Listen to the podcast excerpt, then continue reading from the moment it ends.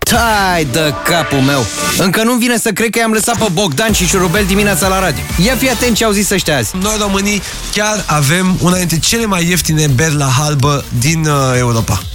Da, și asta explică în sfârșit uh, de ce considerăm că româncele sunt foarte frumoase. Da, mă, păi, stai un Bem pic. multă bere. Nu mai, hai să nu fim răi. După româncele chiar sunt 5-6 halbe avem și cei mai frumoși bărbați din Europa. Asta Adică da. nu ai nicio treabă. frumoase. Bere ieftină. Cehii știu de ce. nu mă, berea ieftină e frate cu românul. Da, că era o vorbă odată. Da, corect. Ce mai, ce mai era? Ce mai Berea era? românească. Probabil cea mai ieftină bere din lume.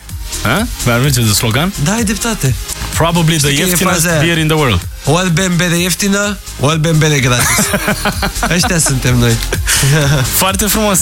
Bem bere cu trei tipuri de malt și trei de hamei. Cele trei ti- nu știți care sunt cele Nu, trei tipuri de care? malt și trei de hamei?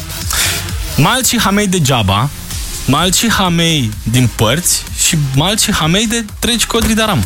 Păi dar tu crezi că e ieftină berea fără motiv? E ieftină că nu are malt și hamei.